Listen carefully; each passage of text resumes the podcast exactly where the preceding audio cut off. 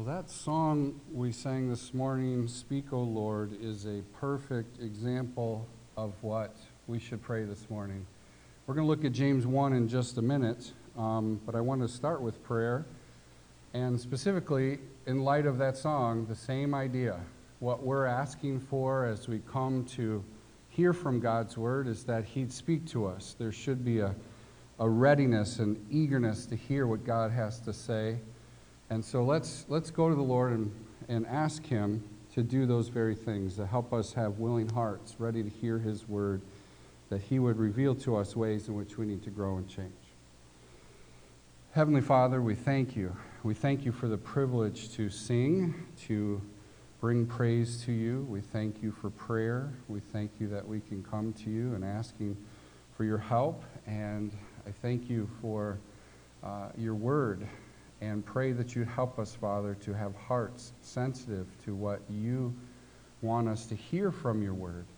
And I pray that You would help us to have this attitude, this mindset of being eager to hear from Your word, not just when we come together on Sunday, but as a daily experience, that our desire would be for Your word to guide us in our lives, that Your word would be the guiding and controlling compass of our lives, that uh, we would be motivated to understand what You've said so that we can then do what You've said. Help us to not be enamored with uh, just facts and trivia about Your word, but help us to truly desire it to change us, to transform us, to uh, make us more like Your Son. And we pray that You'd help us this morning as we look at it to have that kind of attitude and mindset, ready to hear from You. In Jesus' name we pray. Amen. Uh, I'm going to uh, remind you of a thing in history that uh, you're pretty familiar with, although um, modern uh, research and things sometimes reveals details that are different than maybe we learned, and I don't want to squabble about those details, but just want to talk to you briefly about uh, the famous midnight ride of Paul Revere on April nineteenth. Um, you you uh, hear about it uh, in movies, art, and even books that uh, portray many times the colonists at that time as shocked, surprised, or astonished that the British really were coming. Um, yet, um, there was a lot of evidence to uh, support the fact that people had an idea that the British were coming already. Um, as early as seventeen seventy-four, there was significant training and drilling in preparation for the British to come, um, and there had even been steps taken to organize into an army and amass supplies in Concord and other places to outfit that army. Um, the British would strike at Concord to take uh, supplies. Uh, that was no surprise, really, uh, because people were expecting that. Um, there had been different uh, acts of Congress and or uh, the the provincial Congress at that time to uh, uh, establish uh, uh, dif- uh, response and uh, to be ready for this, and uh, there were two important leaders at that time, John Hancock and Sam Adams, um, who had left Boston fearing the likelihood of their arrest, and they had taken up reverence in, or residence in the house of the Reverend Jonas Clark in Lexington.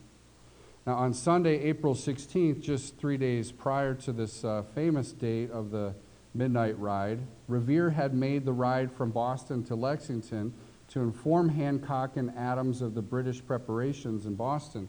This ride was not made at midnight. He did not holler about British or regulars or pound on doors. In all likelihood, few people even noticed him pass. It was not a dramatic ride, but the importance of it cannot be overstated. Once word reached Hancock and Adams in Lexington that the British were clearly about to move, everything changed. Orders were issued to remove all military supplies from Concord.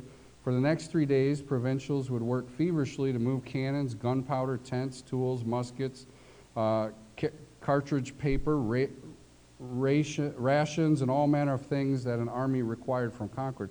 These implements of war were hidden in woods, sometimes buried underground, distributed to towns far and wide. By April nineteenth, virtually all of the military supplies in Concord had been hidden away.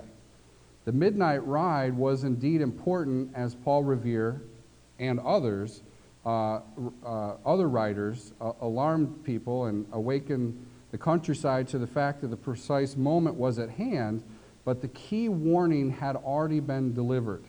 Because of Revere's ride on April sixteenth, the British expedition had, before it even left Boston, already failed. So we see in our country, the, the starting of our country, the early days, there was an important threat of the British coming, and there was early warning of that, and we note that our the people of our country were ready. They were ready to respond to that warning. We had uh, a group of people uh, called the Minutemen, right, that were ready to respond quickly to uh, a warning or a threat. And the point that I want you to see this morning, in light of what we're going to look at in James, is that we too, as we come to God's Word, are warned of dangers, or things are exposed in our lives that need to change. And our attitude also should be similar to what it was of the early Americans, that we're ready to react. We are ready to respond. We are ready to make those changes that God wants to happen in our lives. So we're going to see this morning that true faith, the genuine faith, as James is talking about here, uh, acts on the Word of God. We don't ignore the important warnings that God gives. We respond to it, and we act quickly. That's what James is going to talk about here in chapter one. So let's read verses nineteen uh, to twenty-one as we get started this morning. And we see here that we should lis- listen to the Scriptures as the Word of God. Verse nineteen says, "This you know, my beloved brethren, but everyone must be quick to hear, slow to speak, and slow to anger. For the anger of man does not achieve the righteousness of God. Therefore, putting aside all filthiness and all that remains of wickedness, in humility receive the word implanted, which is able to save your souls." So I want you to see, first of all, James' point this morning as we look at verse nineteen is that we are to listen to the Word of God. We're to listen to the Word of God. But he starts in verse nineteen with a preface here. He says, uh, first of all, he says, "This you know, my beloved brethren." I, I mentioned in a few weeks ago that this phrase, "my beloved brethren" or "my brethren," is used by James often to signal a change, that he's moving on to a different topic. So we looked at verses twelve through eighteen in James one, and how he talks about trials and temptation. So now James is moving on from trials and temptation to focus in on true faith and how it responds to the Word of God. So this topic runs from nineteen down to twenty-seven, and you can see in chapter two, as chapter two starts, what does he start with again? My brethren, right? He's he's on in chapter two to a new topic where he's going to talk about partiality. And then you can see in verse fourteen, he does it again. Verse fourteen, he says, "What use is it, my brethren, if someone says he has faith?" And he's on to a new topic in fourteen, where he's going to talk about true faith and works. So we have here in nineteen to twenty-seven the introduction of a new topic, and is that of true faith responding to the Word of God. How does true faith respond to the Word of God? And he says here, "You know, my brethren." Um, the idea here is he's uh, saying this is important to know and understand, but I think these first two tests, the, that of the trials and temptation, and this here of responding to the Word of God, are challenges that James gives. But there's an indication that he thinks the readers are doing pretty well in response to these two tests that he's laying out, whereas some of the later tests that he's going to lay out, he's a lot firmer and a lot harsher in his criticism and how they are doing in those cases. But in this case, it's more of a gentle reminder of things they should know, they should remember. Uh, and he's telling them that they should listen to the Word of God. So he says here there is a priority in listening. Look at verse nineteen again with me. It says, "This you know, my beloved brethren, but everyone must be quick to hear, slow to speak, and slow to anger. For the anger of man does not achieve the righteousness of God."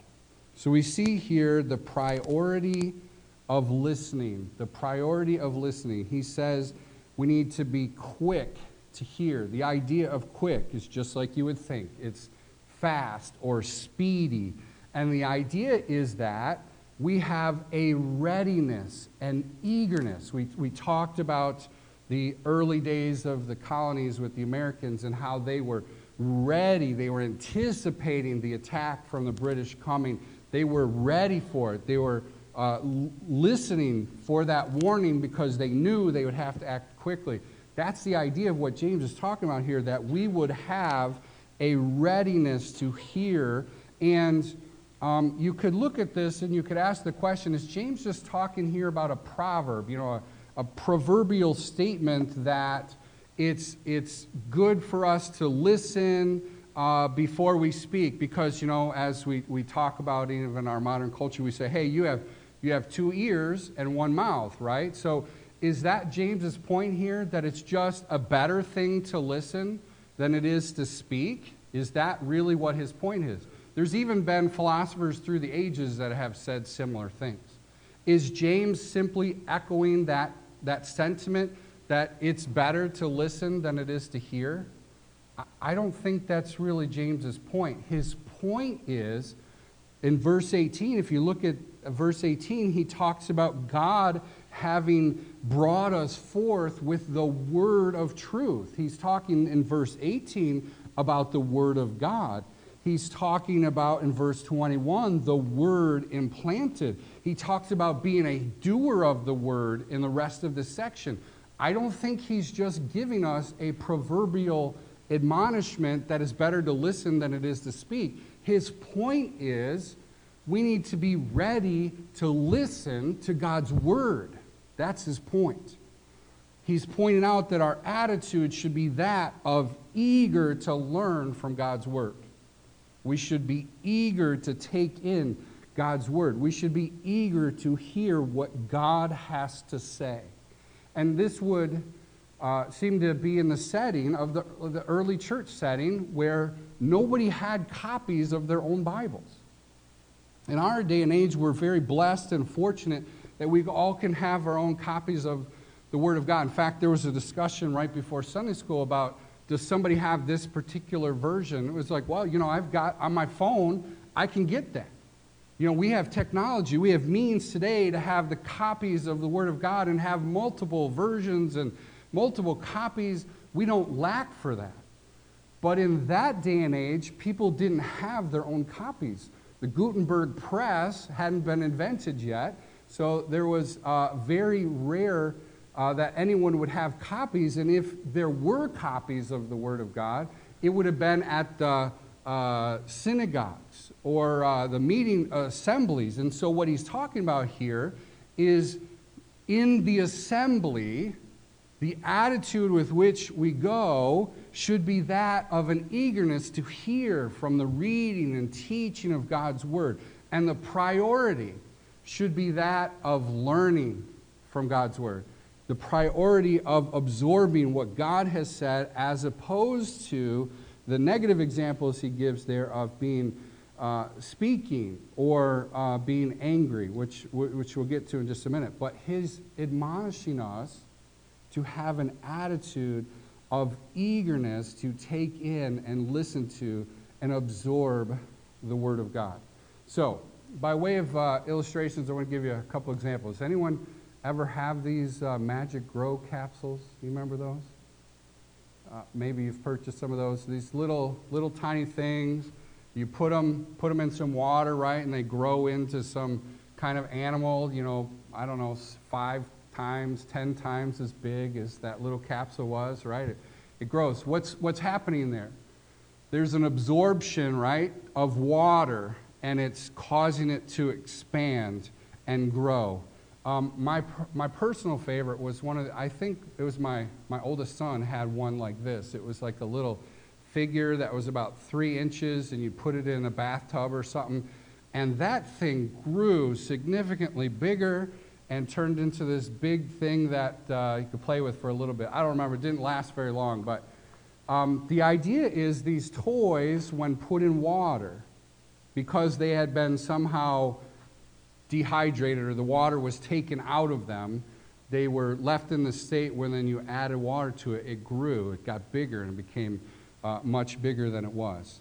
In a similar way, to, to use that as an illustration, our mindset, our attitude should be just like that song we sang, that we're eager to take in God's word. We hunger for it. We know we need it.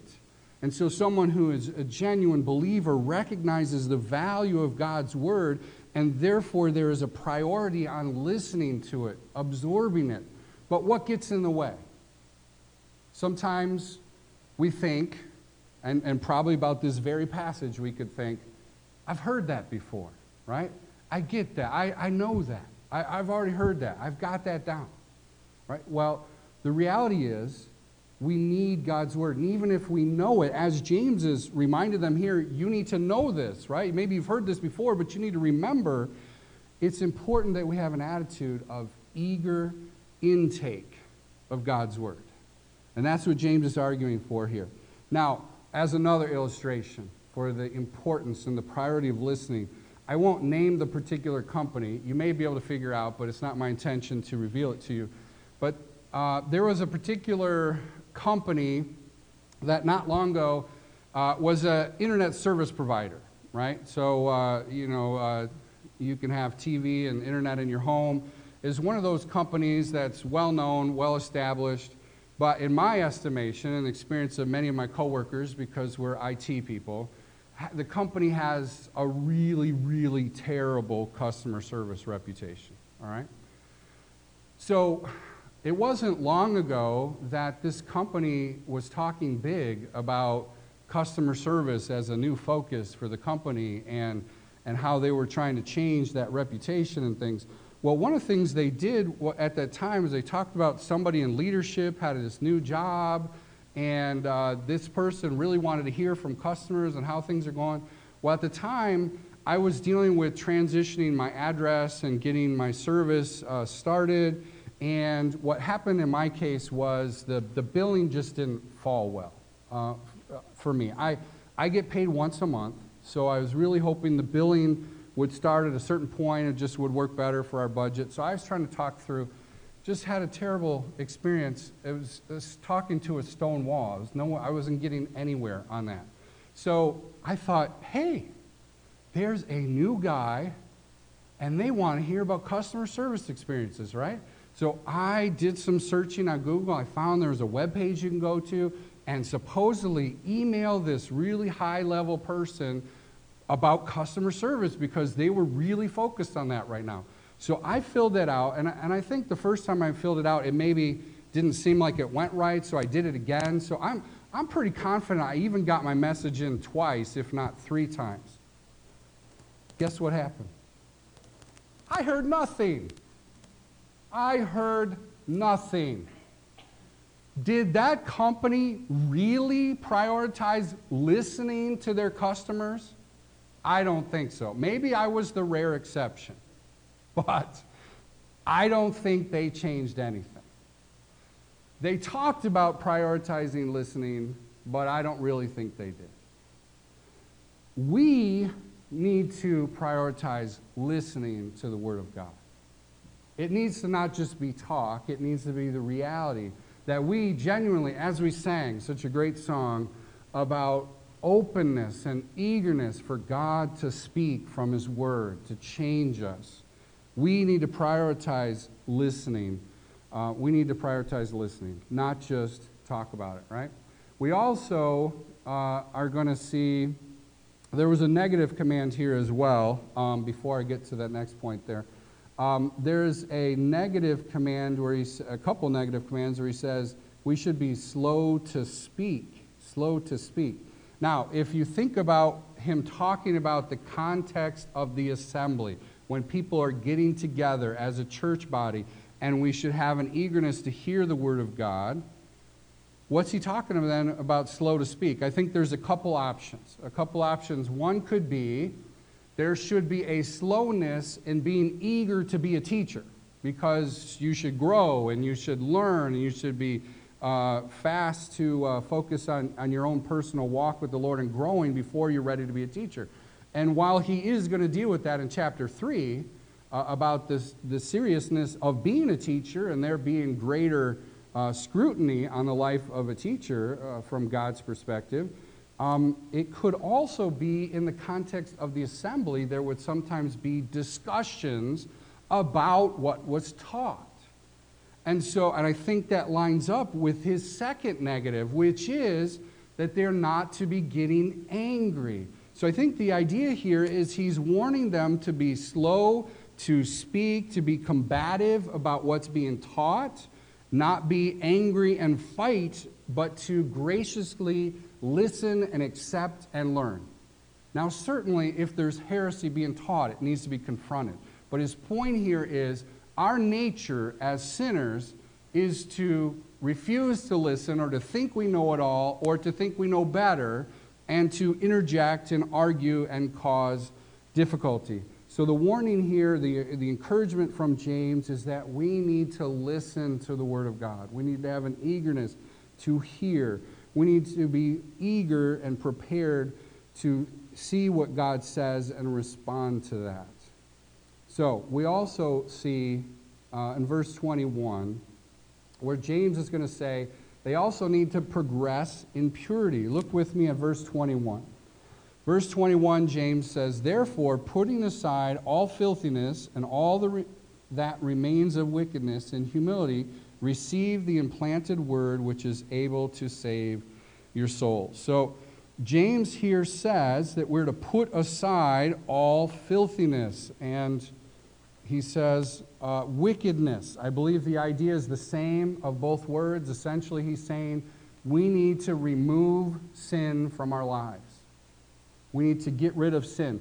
And, and I think, how does this fit together with what he's saying? I think the idea is, as believers in Jesus Christ, we have an initial conversion in which we've responded to the Word of God in faith. We've, we've come to trust in Christ, as he mentions in verse eighteen. We're begotten by God according to the gospel, the word of truth. But as believers, we need to continue to have this attitude of listening to God's Word, and sin can get in the way of that. Sometimes the reason we don't hear what God is trying to tell us is because sin blocks it. Sin blinds us to what God may be trying to show us. As an, as a way of another illustration, uh, how many of you have cut the grass, men uh, or women, uh, whoever cuts the grass in your household? Uh, for our household, it's it's me. Um, uh, even yeah, even some of the young people. Great. Um, so when you cut the grass, at least the kind of lawnmower I have, I have one of those small push mowers. It, it does have wheels that go, but um, when you push that lawnmower, um, it runs on gasoline, right? But another essential part of that actually working properly is air. Oxygen is required in the process, right? So what's happened to me at times, I'm pushing my lawnmower, I've been using it for a little bit, occasionally it'll just die. Have you experienced that? Now, if it's not the engine, it's not a major problem. What I found in my case is sometimes, you know what's, what's the problem? It's the air filter is dirty. So one of the ways I test this is uh, it has a little attachment on the side where it has a little cover over the air filter, and I can pull out the air filter, and then if it runs beautifully after I start it up again, it sounds even better than it did before I took that off, I know. The problem is I have a dirty air filter. So multiple times when cutting the grass, I've had to deal with that air filter getting clogged, getting dirty, and preventing the needed oxygen from getting to the motor so it would run properly and cut. Well, in a similar way in our lives, when we sin, we got sin in our lives that we haven't confessed, we haven't dealt with, it can block the work that God wants to do in our lives. We need to confess that sin. We need to for, forsake that sin, as he's talking about here. Put away the sinfulness out of our lives so that we are better prepared and ready to hear what God would have us to do. All right, so he says that we should put away sin, but I think he also says we should have a prepared heart to receive the word. Notice he says in verse twenty-one how we should receive it, the manner in which we should receive it. He says, in humility receive the word implanted. We are to receive it in humility. Um, the idea here is we recognize we need it. We recognize we need God's word. We don't have all the answers. So with humility, we accept the fact that we need his wisdom, we need his guidance, so we humbly listen for it. And uh, he says here, the implanted word. I believe this is a reference back to one eighteen, talking about our conversion. God uses the word of God and the Spirit of God to convert us, and he's talking there about that word of God that started with our acceptance of the gospel and continues to take root in our souls. And he says here, the, the motivation for doing this is it's able to save your souls. Now, this could be a little confusing. Is he talking about salvation, or is he talking about sanctification, or our growth in Christ? I believe he's talking here about our sanctification, even though he uses the word save. But hopefully you're familiar with Philippians two. Philippians two, twelve and thirteen, right? There Paul talks about, as believers, we are to work out our salvation with fear and trembling. Remember that? The idea of salvation there is our salvation, yes, starts at a point of our conversion, but the work of salvation is an ongoing work that God continues to do in our lives, of restoring in us the image of Christ, making us like his Son. And that is an ongoing work of restoration. And that work of restoration involves delivering us from the power of sin on a daily basis. So he's given here the motivation. The motivation is that we are to listen to the word of God because it is what is going to bring that change, that growth, that uh, growth in holiness and closeness to God. So we have a motivation here as well. So James makes it clear that genuine believers must continue to listen to the word of God, but he's now going to turn to the subject of obedience to what we hear. That must be the outcome of that listening. So let's look at verses twenty-two to twenty-five. It says, but prove yourselves doers of the word, and not mere, merely hearers who delude themselves. For if anyone is a hearer of the word and not a doer, he is like a man who looks at his natural face in a mirror. For once he has looked at himself and gone away, he has immediately forgotten what kind of person he was. But one who looks intently at the perfect law, the law of liberty, and abides by it, not having become a forgetful hearer, but an effectual doer, this man will be blessed in what he does. So we see here, point number two, that James commands to live out the word of God. So it's important to have an eagerness to listen, but James makes it utterly clear, listening alone is not enough. If you think about the Jewish people, the Jewish people, when Jesus came, did they or did they not, for the most part, know what the Scriptures said? Yeah, they had the Scriptures, and yet they weren't obedient, ultimately, to what the Scriptures said. So it's important to not just be hearers of the Word, but also doers. It's stated here as a positive command, prove yourselves doers of the word, but he also gives the negative of it, not merely hearers. He's emphasizing hearing alone is not sufficient. But he then gives a comparison. He gives a comparison in verses twenty-three and twenty-four. He talks about anyone who is a hearer of the word and not a doer, he is like a man who looks at his natural face in a mirror. For once he has looked at himself and gone away, he has immediately forgotten what kind of person he was. All right, so it's like looking in a mirror. All right, what does a mirror do? A mirror reveals reality, right? A mirror is a way to see yourself, which is in a way you can't otherwise see, right?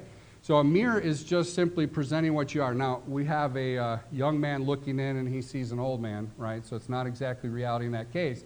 But the idea is the mirror should expose things wrong, right? Why do you look in a mirror? I, personally, I don't usually look in a mirror very often in the morning because I'm not worried about my hair being out of place. It's usually not a problem in my case, all right? So, but a mirror can show you how your hair is or how your face is if you need attention to anything, right?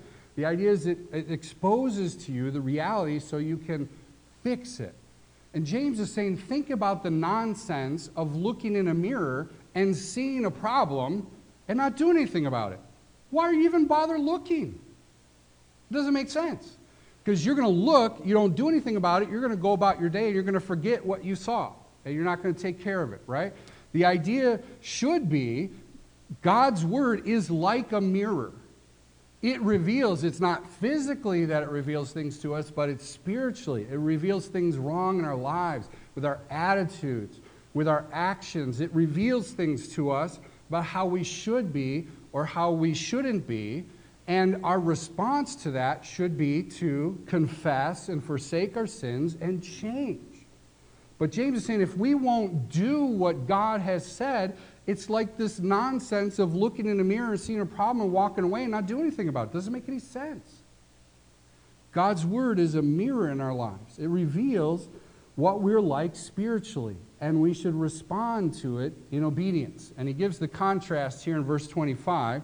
So in verse twenty-three and twenty-four is the disobedient person, compares to a mirror, and here he compares the obedient, or he contrasts the obedient person uh, to the disobedient person. We see in verse twenty-five, but one who looks intently at the perfect law, the law of liberty, and abides by it, not having become a forgetful hearer, but an effectual doer, this man will be blessed in what he does. So notice, this is a person who looks seriously at the Word, all right? So just another picture of someone looking in a mirror. The idea is there is a serious look. There is a serious intent to see what's wrong, to see what God says with the intention of addressing it. And he says here this person continues in the law, the perfect law, the law of liberty. Now, that topic of what is the law that James is referring to could be a message on its own. But I will just say to you, the law here that I believe James is referring to is the law of Christ. We are no longer, as New Testament believers, under the law of Moses. Now, that doesn't mean we can disregard the Old Testament completely. We're told by Paul, for example, there are many examples and things that we learn from in the Old Testament. We're also told by Christ and the apostles of how many things in the Old Testament speak to the nature of God and how those things are binding in our lives as New Testament believers. But ultimately, what James is referring to is our guide as New Testament believers is what Christ and the apostles have taught us. And that's our New Testament. And much of the New Testament, as I said, does explain things in the Old Testament to help us understand what may still apply. But we, as New Testament believers, are not under the law of Moses. We are under the law of Christ. And uh, James's point here is our response to the Word of God as believers should be an eagerness to hear it and an eagerness to obey what Jesus Christ has taught. We should not only uh, have the mindset that we accept His forgiveness of our sins, but we recognize a true response to the gospel is that of, yes, confession uh, of our sins, accepting His free gift of eternal life, and a transformed life as we continue to grow into the image of Christ. And what is the means of that happening? It's the Word of God with the Spirit of God to change us. So we should respond in obedience. And he says here the consequence of the one who is continuing in the Word, the consequence of the one who uh, continues is that they will be blessed. They will be blessed in what he does. That's the consequence he points out there.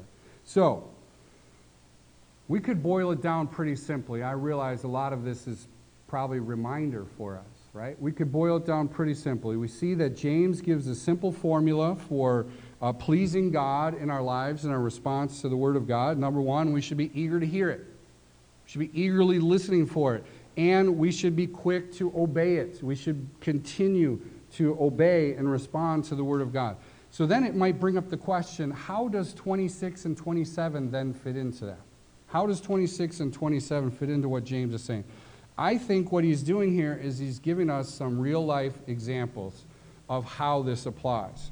Some real-life examples. In, the, in verse twenty-six, he's going to tell us about the forgetful hearer. And in verse twenty-seven, he's going to tell us about the faithful doer. So let's look at those quickly as we uh, bring towards a close this morning, a few minutes. It says in verse twenty-six, if anyone thinks himself to be religious and yet does not bridle his tongue but deceives his own heart, this man's religious religion is worthless. Pure and undefiled religion in the sight of our God and Father is this, to visit orphans and widows in their distress and to keep oneself unstained from the world. So real quick, some observations about the forgetful hearer. Number one, he thinks he's religious.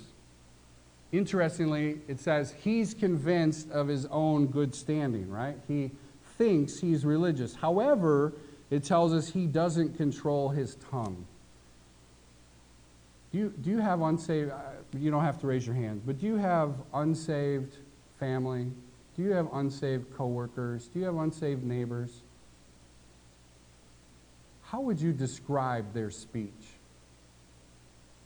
I had this one set of neighbors one time. They would get into it with each other, and it was terrible, terrible speech coming out of that, right?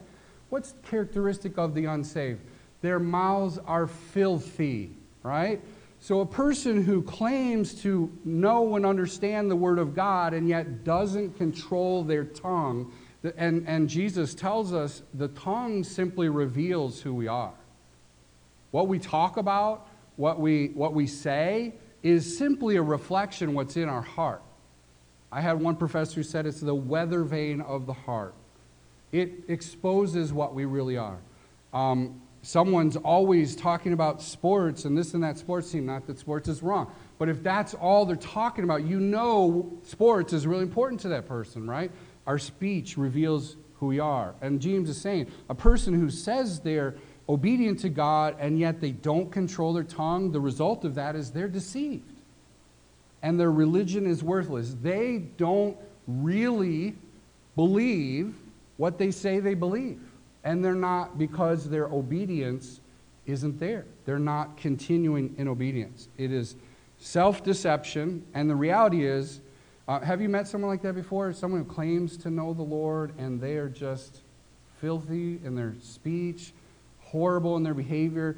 They may be convinced they're religious, but usually most everyone around knows they're not the real deal, right? But in contrast to that, he talks about the faithful doer. The faithful doer, uh, it says, is pure and undefiled religion in the sight of God and our Father is this, to visit orphans and widows in their distress and to keep oneself unstained from the world. I would suggest to you this person um, is described as somebody who has a Uh, religious dedication. I know I'm using the word religious because James is using it, but we tend to use it negatively in our day and age. We tend to think of religion as just the external, but that's not what James is saying. What James is saying is somebody who is a godly person, someone who is genuinely devoted to God. That's what he's referring to. And he says, what do they look like? He gives two things, two duties that they do. They visit the orphans and widows in their distress, and they keep themselves unstained from the world. I believe, to cut right to the chase, this is an example of the greatest commandments that Jesus said. Jesus said the two greatest commandments are to love God with all your heart, soul, mind, and strength, and to love your neighbor as yourself. The widows and orphans are an example of neighbors. They're an example of people in genuine need. Do you remember Uh, the whole parable of the Samaritan? The, the, the, the start of that whole parable was a man saying, who's my neighbor? And then Jesus tells the parable of the Samaritan. And the idea is anyone in genuine need should be treated lovingly as a neighbor. That's the point. We should love our fellow human beings and meet genuine needs that they have. It's a fulfillment of love your neighbor as yourself. It's just one example. And he says here to keep yourself from the world. The idea is we're keeping ourselves unstained. We're unaffected by the sinful influence of the world. We're resisting that sinful influence. We're keeping ourselves to God. We're separated unto God. We're holy. And we are therefore loving God first. That's what James said is the real deal. So, listening to the Word of God is important, and obeying the Word of God is essential, and this is what it looks like.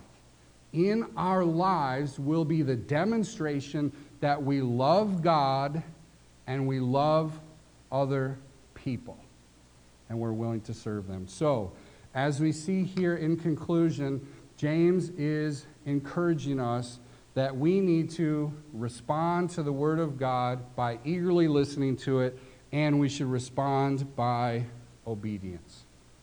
That is what true faith does in response to the Word of God. Let's pray.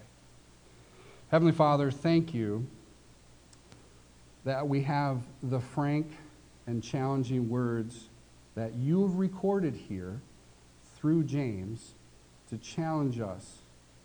Help us, Father, to have a heart, an attitude, eager to hear your word, but please also help us not to be deceived, thinking we're good just because we've heard it. Help us, Father, to have a heart that is dedicated to you, that we will put away sin, that we'll respond in obedience to the things that you show us and teach us. Help us to be quick to respond and obey. Help us not to be deceived. And we ask these things in Jesus' name. Amen.